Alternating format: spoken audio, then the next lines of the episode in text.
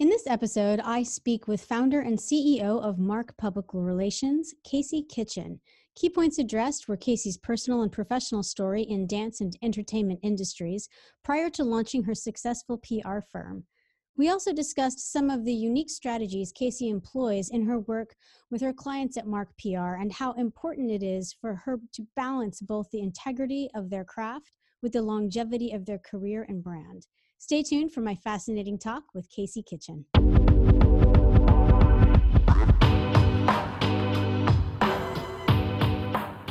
Hi, my name is Patricia Kathleen, and this podcast series contains interviews I conduct with women, female-identified, and non-binary individuals regarding their professional stories and personal narrative. This podcast is designed to hold a space for all individuals to learn from their counterparts regardless of age, status, or industry.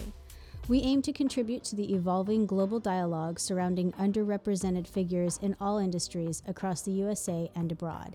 If you're enjoying this podcast, be sure to check out our subsequent series that dive deep into specific areas such as vegan life, fasting, and roundtable topics. They can be found via our website, patriciakathleen.com, where you can also join our newsletter. You can also subscribe to all of our series on iTunes, Spotify, Stitcher, Podbean, and YouTube. Thanks for listening. Now let's start the conversation.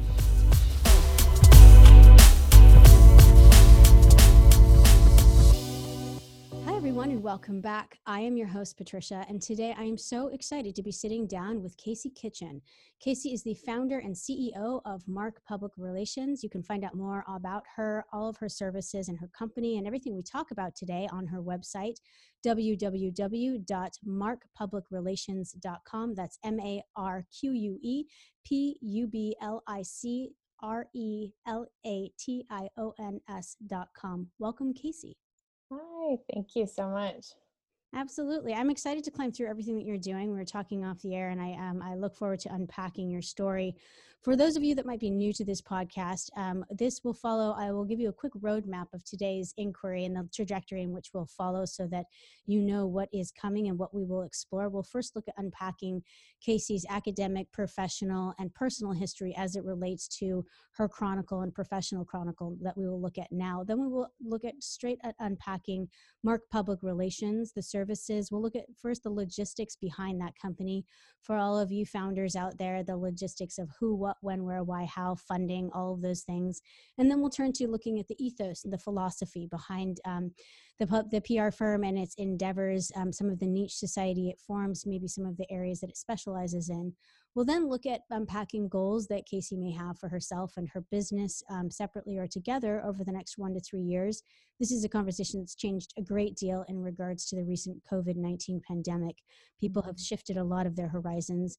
And then we'll wrap everything up with advice that Casey may have for those of you who are looking to get involved, perhaps learn more about her services or emulate some of her career success. As promised, before we get talking to Casey and peppering her with questions, a quick bio. Born in Miami and raised in Atlanta, Kitchen got her start in entertainment as a dancer and actress, which she pursued professionally. Her love of performing carried her to further study her craft at East Carolina University in Greenville, North Carolina, and then onward to London's Royal Academy of Dramatic Art before settling in New York City in 2005. She was one of 12 individuals to sign with MSA, a leading dance agency that had just opened in its New York City branch.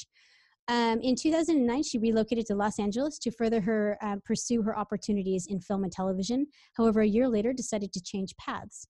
As one who has always had a fascination with the science behind human behavior, Kitchen, with the referral of a retired FBI agent, came very close to a career with the Bureau as a communications liaison for the Behavioral Analysis Unit. Needless to say, her calling to the world of entertainment couldn't be ignored. Making her once again return to where it all began for her, however, this time in public relations. Prior to founding Marque, Kitchen served as a senior account executive and Advantage PR, Icon PR, East to West Collective. I'll have her unpack all of that for us, and Pinnacle Public Relations, spearheading campaigns for a myriad of talent across the realms of film and television. Through forward thinking and the utilization of creative narratives, Kitchen has achieved great success for her clients in the acquisitions of press spanning print and digital publications, radio and broadcast interviews, and furthering that success into the space of branding. She aspires to go beyond traditional PR by implementing an artistic strategy that is uniquely centered to each individual client, with the ultimate goal of furthering their craft as artists while also maintaining longevity and relevancy in their careers, traits that are most vital in today's vastly changing industry. Kitchen additionally spearheads publicity for the Cameron Boyce Foundation and sits upon its board of directors. She is based in Los Angeles, California. So Casey, I can't wait to unpack kind of everything that your company is doing and all of its niche properties. But before we get to that, I'm hoping you can help me develop even more of like a platform beyond the bio I just read as to your academic and professional history and how that path kind of led you to launching Marque Public Relations.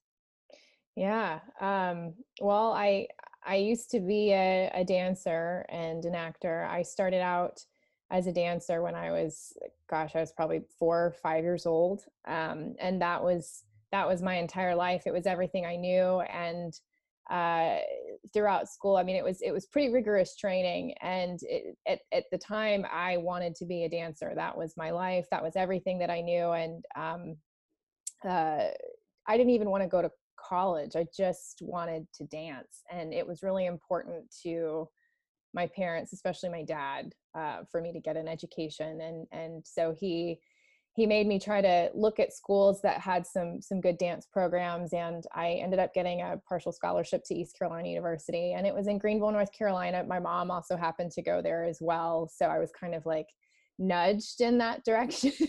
Yeah. But I went to school for 3 years and then I left because in all truth, I didn't really feel like I was creatively fulfilled. I really just wanted to perform and I wanted to be on stage. And so I went to the Royal Academy of Dramatic Art and did a mini master there over in London and then moved to New York City and auditioned for a dance agency called MSA, McDonald Selknick and Associates, who was based in Los Angeles, and they had just opened their New York branch, and they had this like cattle call of, I think maybe 2,000 people showed up, and it was so intimidating because you have all these people that are just like doing everything they can to have some sort of representation, and I was literally almost about to walk away from dance at the time because it's hard, in dance, acting, all of it, trying to pursue it professionally. You put your blood, sweat, and tears into it, and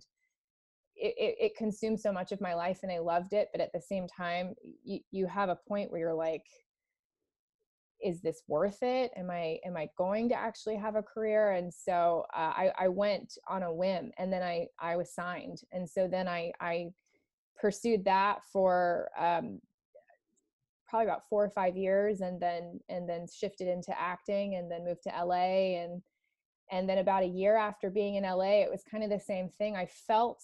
It was a strange feeling because I felt like it was hard to walk away from it. I was doing well and I was working, but it was inconsistent. And I was looking at what my friends in Atlanta, where I grew up, what they were doing. They were all getting married and having kids and buying houses. And I felt like, you know, here's me kind of living this starving artist life where, like, you know, when you work, the money's good, but then you don't know when the next job is coming in. So I felt like I needed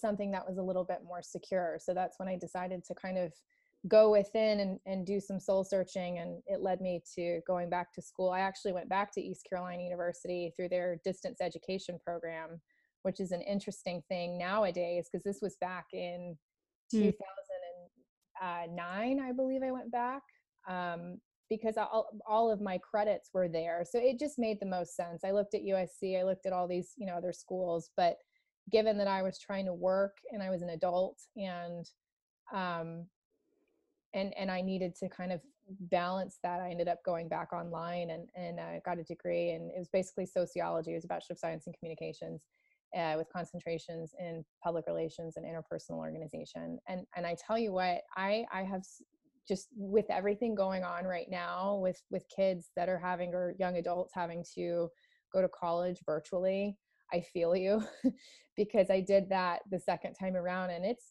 tough. It takes a lot of discipline.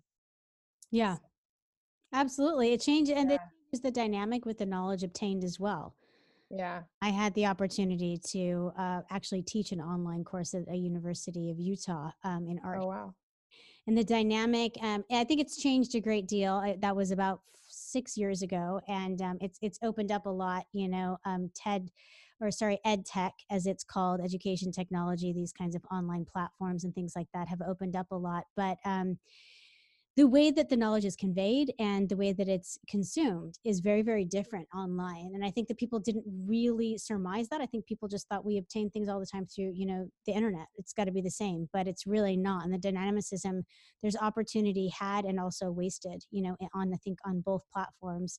It's an interesting way to go. I think you're right. I'm curious, after looking over your bio and reading it aloud, what was the impetus of change when you finally switched over from this kind of performative, you know, and you're returning back to get your degree and things like that? Was there a key marker in your life when you thought, I do really well at PR, I think I'd enjoy that, and kind of switched over from the performative arts? Because there's ways of staying within it, even if you matriculate out of the performative aspect, right? You can always stay as an agent, or, I mean, there's ways to stay in the industry. Yeah, at the time, there was a lot of chaos in my life. I had moved across the country. It's a big transition to move from New York to LA when you've lived in a city like that, and we had a joke in New York with my friends where we'd say the city either accepts you or it rejects you. And anybody that lives in New York totally understands what I mean by this, but it accepted me. And if you can make it there past a year, you're kind of in the flow of it. And so moving to LA and I don't want to say it was a slower lifestyle, but it was just different. There was the juxtaposition of kind of doing something different. Even the dance auditions and everything that I was doing was just so different from the Broadway route, which was, you know, the more theatrical stuff theater route that I was going, or that I was pursuing. And I was dating someone who was not a good, it was kind of like one of those moments where you're like, you look back and you're like, what was I thinking? But in hindsight, I do believe that there's a reason for everything. And actually this individual, who was a very bad choice, was a catalyst in a way to where I was like, I have got to get my life together. I moved in with this guy after only dating him for probably 3 or 4 months, which is not smart. And he was a guy in finance. He had moved across the country with me and kind of made it a stipulation that we had to live together. And he was like, I'll help you, like, you know, just audition, you don't have to work, I'll help you. And I ate it up, you know, and quickly realized, no, this is not working. I need to get out of this. It's not healthy. And so that was a moment where I was like, what am I doing with my life? Is this, do I really love it enough to live like this? And that was the frustrating part. And then even as a dancer, looking ahead at what kind of a career I would have, I'm a dog lover. So I had a golden retriever at the time that was like the closest thing I had to a child. His name was Cody, and he was like everything for me.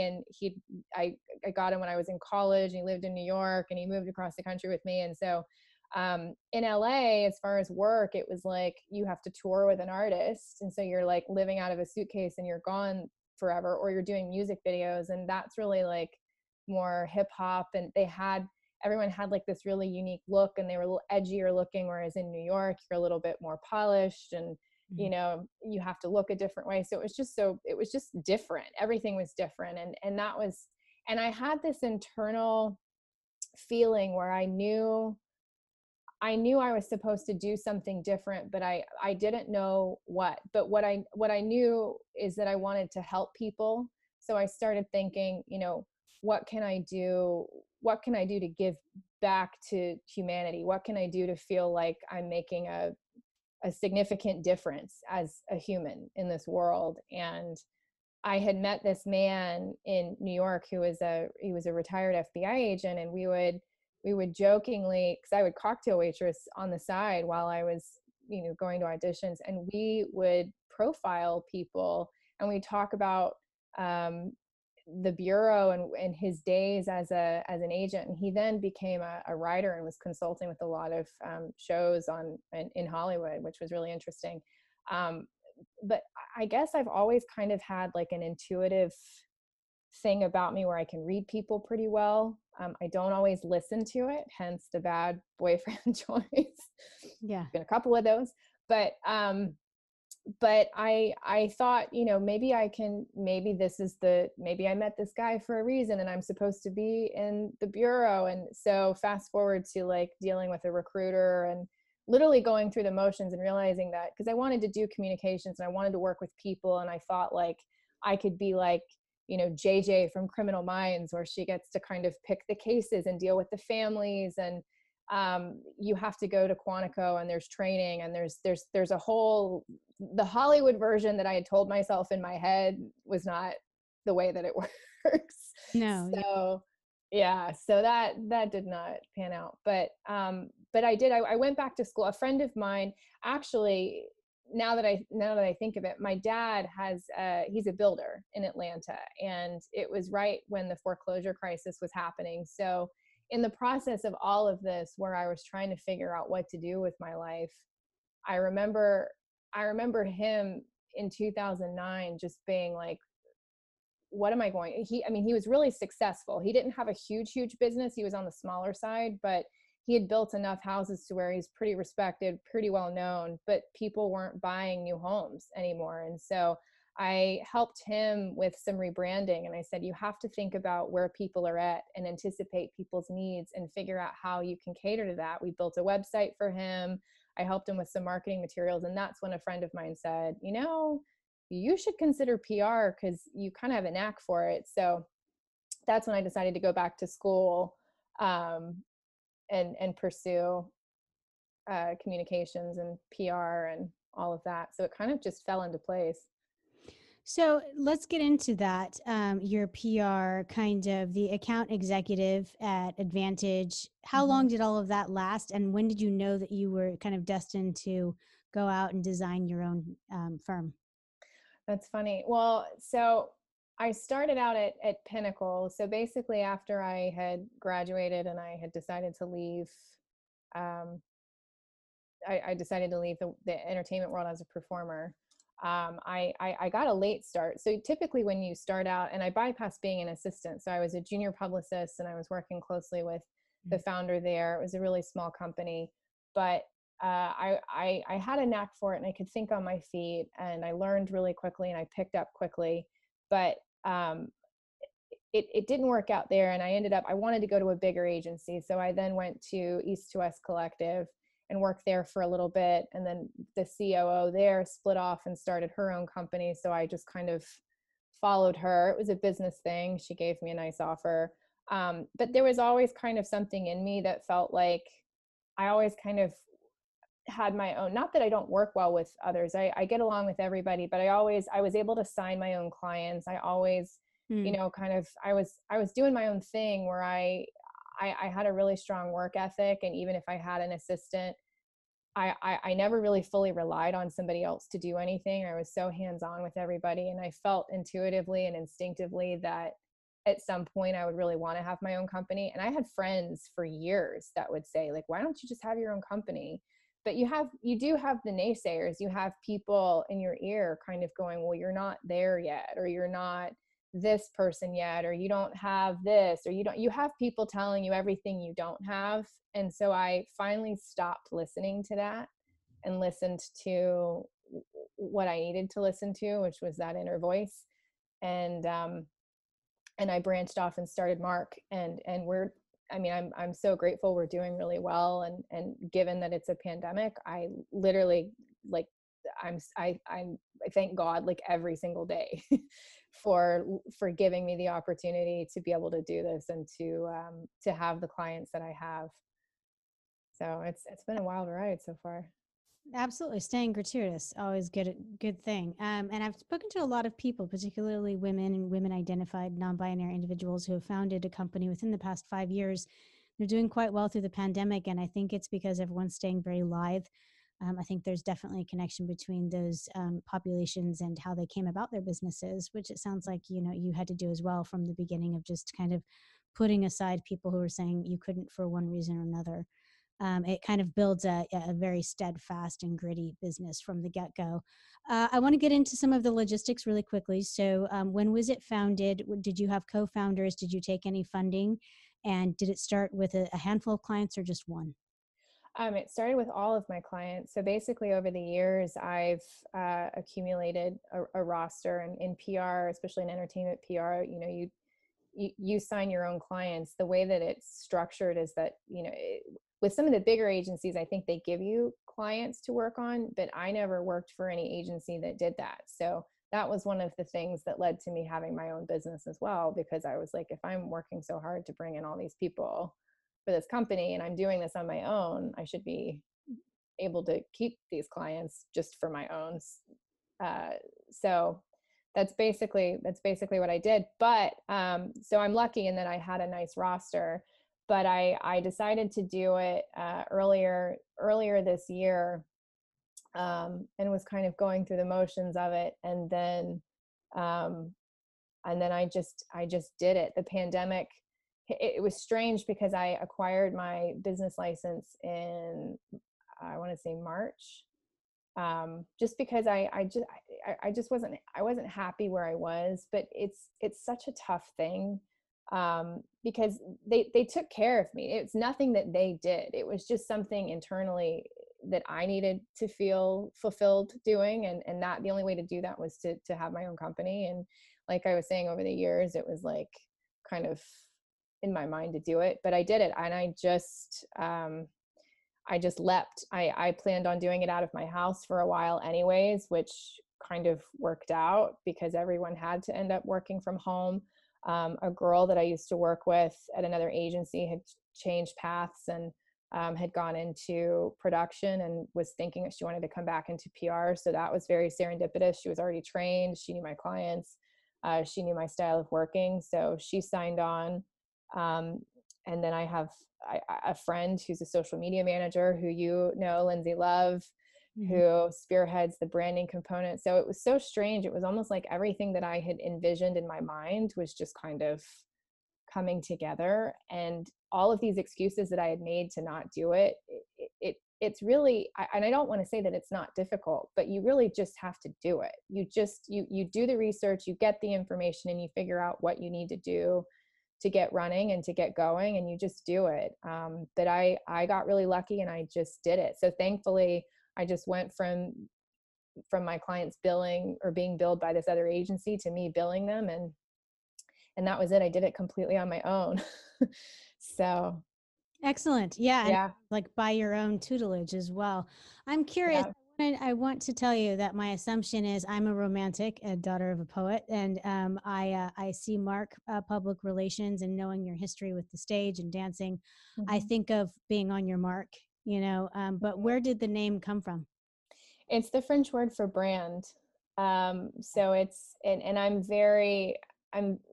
the way that I work is we're all about branding, and I treat my clients like everyone's a fingerprint. They're unique, and everything we're doing is building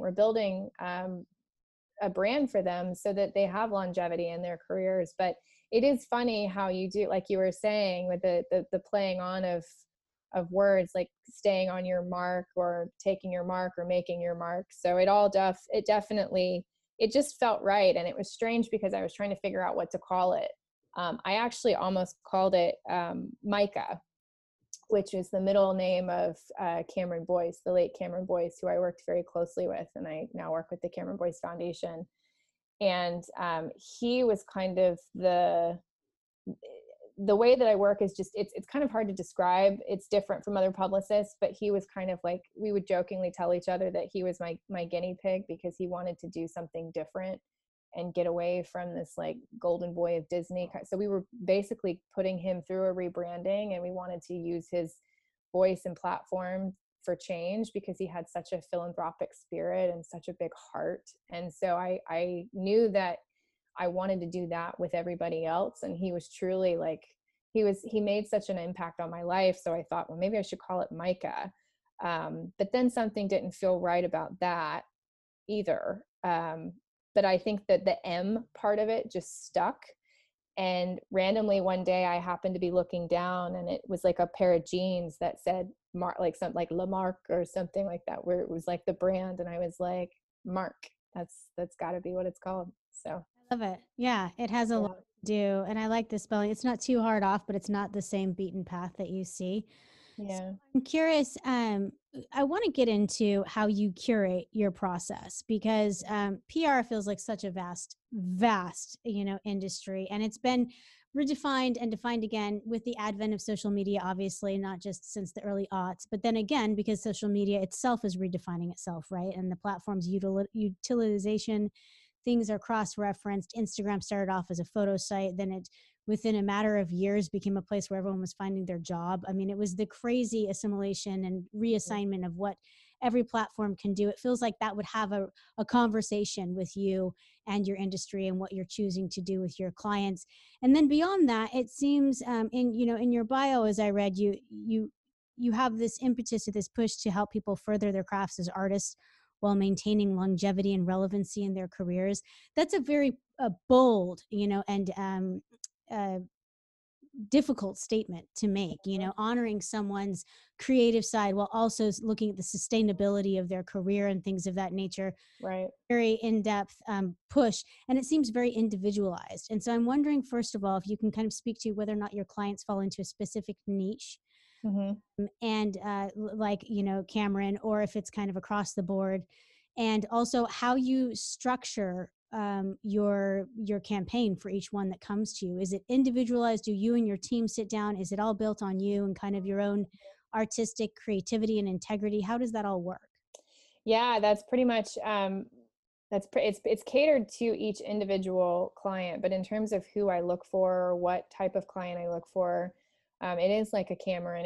It's people that they're mostly actors and musicians. I also work with some brands and some experts, and that's what we call lifestyle PR. So I straddle both, but with anybody, I think that what really attracts me to them and really allows me to be able to do what I do best is to find people that have something else. It's that what else. If you come to me and you just want to sell a product and that's it, or you just want to promote your movie or your TV show and that's it, and there's nothing else, then I basically say, well, I don't think we're a fit, but I have a ton of other publicists that I respect and adore that I think would, potentially may be interested. But for me, it's I do have that particular draw to the philanthropic component of everything. But I think that ultimately, if you're given a position where where people listen to what you're saying, it's not just about promoting your work and being a movie star or being a TV star anymore. It's jokingly, like you were saying with social media, like people are crossing over into like being influencers now. And without even realizing it, if you have that big of a following, what you post and what you say, people pay attention to. So you do have the ability to influence people in whatever area you're in. And so casting directors actually look at that now. And it's important for actors to, a lot of people, they need to be on social media. They rely on social media so heavily for marketing. If you look at like Jennifer Aniston and all these huge actors that are just now getting on Instagram, not because I think they like just can't wait to get on social media. They're kind of like pushed into it because that's, if they want to market their stuff, that's the way to do it. I cater everything to each person. I really get to know who they are. And it's funny because we'll sit down and we'll do the whole like, okay, well, what's your project? What do you where do you come from? And they'll kind of skim the surface, and then I'll go, okay, give me something else. Is there anything philanthropic? Do you have a cause? Do you have something to say? Did something happen to you in the past that you feel like you're in a position where you'd want to help other people? And then you kind of see a light go off where they're like, well, yeah, actually I do have something to say, but I don't know if anybody would listen. And then I go, okay, that's where I come in. So essentially it's about amplifying their voice and really kind of helping them. And that's what I did with Cameron. And that's why I think it's so crazy how things just happen. I think everything happens for a reason, but that kid, call him a kid, he was a young man, but he was so incredible and just kind, and literally the entire time we worked together had no project to work. He wanted to get in the door to do edgier things, but casting directors kept saying, like, they kept seeing him as this Disney kid or this, they kept trying to tell him who he was. And so it was our job to restructure that narrative and to paint a different picture, and to, you know, while we were doing that, like doing all these cool, edgy, you know, fashion features that kind of portrayed him in a different light, but like using his voice to say what he wanted to say, to talk about like what it means, like as a human, why are we here? You know, what does it mean?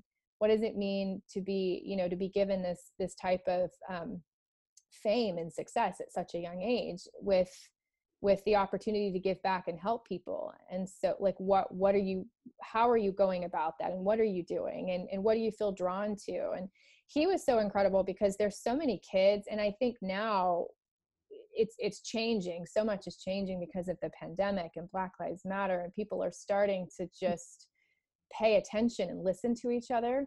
But if you don't use your voice, and if you don't say something, nothing changes. And so you can literally sit there and say, I don't know if anyone would listen. And you can let people tell you who you are and what you stand for. And those are the people that, Rachel Hunter said it best. And I don't know if you follow this, there's this documentary coming out called Chasing the Present, but she's someone that I, you know, she's a supermodel, but she, there's this clip of it where she talks about being authentic, and she was so scared when the media found out that she was in India doing all this, you know, like kriyas and meditations and things that, you know, what are people going to think about me?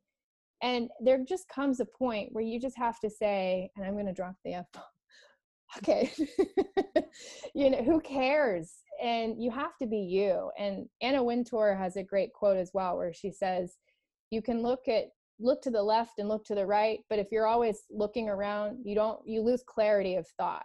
You know, listen to the information, listen to the people around you. But at the end of the day, the decision has to come from you. It has to come from who you are. And that's what I try to pull out of my clients. And I think it's funny because going back into this, like as a dancer and as someone who dabbled in choreography and as an actor, you've got a director that's constantly like pushing you and pushing you and pushing you, like trying to pull it out of you. And then you get it and you're like, yes, that's the shot. And so that for me, I think it's interesting how they kind of cross over, because that's what I do as a publicist. I'm looking for that, like, and it can't be fake. It has to be genuine and real. And that's where they really start to take off, because then, you know, by default, when you can relate to people in a genuine way, even if they're not into your show, they're probably going to watch it just because they like you. So you're promoting your project or your brand or whatever it is you're endorsing anyways. But I really think that that's the way of PR these days. And it's a lot harder than the traditional route, but that's where we're headed and that's where we're going. And that's kind of how I've always worked. Yeah, it seems like there's different tools too. And it's funny, you mentioned Anna Wintour and the documentary based on her life that came out probably a decade ago now. One of the key points that I loved about it, which I think she as an individual is remarkably interesting just as a case study, but they asked her, you know, what her weakness was, if she could cite one, and she said her children, and they said, what's your strength? And she looked straight at the camera and said, decisiveness. And I was like, it really does speak to who she is, you know, really having to clarify every issue of Vogue and things like that. It reaches this realm of being decisive, you know, amongst a sea, as you mentioned, of so many questions, and not looking either way, but really considering everything and then going with one or the other. Rachel Hunter, another person that you mentioned, coming up in the 90s as a supermodel would have been no easy feat. You know, in the Sports Illustrated realm, it speaks of a difficulty of just existence that I imagine that would be best served in going back into places like ashrams in India and really self-finding oneself. This is the area though with you that I kind of am curious about how you zone in, because there are things like attached to PR now that it feels like you're required to use with like Google ads and Facebook ads and all of these different things, you know, and then metadata that you can collect as to what needle is pushing what where. Has it become more algorithmic? Is it formulaic, or is there still freedom and creativity in how you come about campaigns? You know, when people are looking for this popularity boost, it's measurable by all of these different stats, right? Mm-hmm. Do you continually look at those? It helps. I mean, that kind of falls more into the marketing realm. But with my agency, we have Lindsay, who does the social media component of everything. And she's not, she doesn't host for people. She's more of a manager, social media manager, and she works with algorithms, and she can look at the stats, and she can basically help identify like who your audience is and who your, you know, who you're relating to. And I know it sounds crazy, but for me, I call it intuitive. I just kind of, for some reason with people, I can kind of like feel them out. And then I have, you know, I figure out like where they want to go. And then I kind of see who's responding to them. And then if they want to break into a different demo or a different area, that's where the strategy comes in. And then you have to go, okay, well, how about doing like, for example, an Instagram Live with this person, or let's team up with this person. And so it's kind of like, you do have to get strategic and in a sense where you're looking at who's, even editorially who's interested, but the social media does help. And it really does, like having those analytics and being able to see like mm-hmm. what age group follows you, men, women, you know, especially in social media as well, who follows you back? Do these outlets that we're trying to get you into or get you featured, do they follow you? Are they actually paying attention to you? I've had a couple that'll say like, she's not a fit for this, but we'll keep an eye on her. And they literally are keeping an eye on her because they start following you. So that's always a good sign. But I also say as well, the numbers aren't always everything. It helps, but the numbers aren't always everything because sometimes they're wrong. And I think sometimes it's just a matter of getting a different message out there, and then you'll see the numbers change. Because I've pitched things before where people have passed and then another outlet will pick it up and it goes viral and it's huge. And then the people that did pass on something like suddenly start posting to their social media. And it's like, it's the same client and it's the same topic, but now you're suddenly interested because someone else basically said it was good. Yeah. Well, and I want to believe that there's still, and I do believe, it's not that I want to, I think it's not spoken enough about with all of the algorithms and social media and the needle being pushed and people claiming that they can get you, you know, a million followers and half the followers being fake and yada, yada, yada. Mm-hmm. I still believe that the most powerful thing that moves, you know, humans is humans. And yeah. These machines and platforms and things like that, it's still the human dialogue. It's the human story. It's the human campaign. Mm-hmm. And I don't think that that can be generated out of, you know, this algorithmic format about where we're going to post and what we're going to post on. Like, I still believe that there's, especially an attachment to brand, a human element that needs to be designed by a human, you know, PR management. And so I like the idea that you're still kind of fleshing that out per client. And I think it needs to be posted more. I don't think that everything can be boiled down, even if you have success stories speaking to that. I don't think that that's the future of it personally, but that doesn't matter because we're going to move on to goals that you have personally and professionally with the company. I'm wondering, you've been fortunate enough, you know, not to have COVID take out Marque Publications and Public Relations, sorry. And I'm wondering if you have looked at the next 1 to 3 years, changed, or if your format, because it hasn't shifted so much with the pandemic, if it stayed the same. Do you look at your next 1 to 3 years like that, or do you kind of take it day to day as a business founder? How does all of that work out for you? It's a little bit of both. Right now, it is day to day. I do have advisors. I have a business manager, and I have people. It's you know, I listen to the information, but I think I more than anything. I mean, I'm hopeful. We're doing really well, especially given the circumstances. But I'm hopeful that I can grow my company. I'd like to keep it on the smaller side because what I do is so hands-on, and that's what makes us unique. I've always thought, not everybody, but I want to work as small and as efficiently as possible. So I want to be able to get the work done and to make everybody feel like their phone calls will be answered, and they get me. If I'm their rep, then I'm there with them on site. I'm not sending like 5 million assistants, so they're like, who's coming to cover me for this event? So yeah, keep it small, but it would be nice to have an office at some point. I was thinking like, yeah, I could get used to this working from home thing. And then after like 5 months of this, you're like, well, maybe an office would be great. So I do think that, having an office would be great. And my junior publicist that I work very closely with that works on my accounts she's got some really great ideas. Her name's Jennifer Lee, and I'm so lucky to have her. And we have some ideas that we've put together for what we think would be interesting for an office. I would love to expand to Europe too. There's a lot of great talent overseas, and I'd love to have a counterpart there. So I think, but still working small, keeping it small and maintaining control over it. And it's hard for me to relinquish control and to trust people to do things, but I do hope that it grows to be bigger than what it is, but not too big. Yeah. That's the dream, right? Yeah. The sweet spot. It's where you don't get sank too. I was talking to a founder the other day that said, all of her friends with the potential to grow did.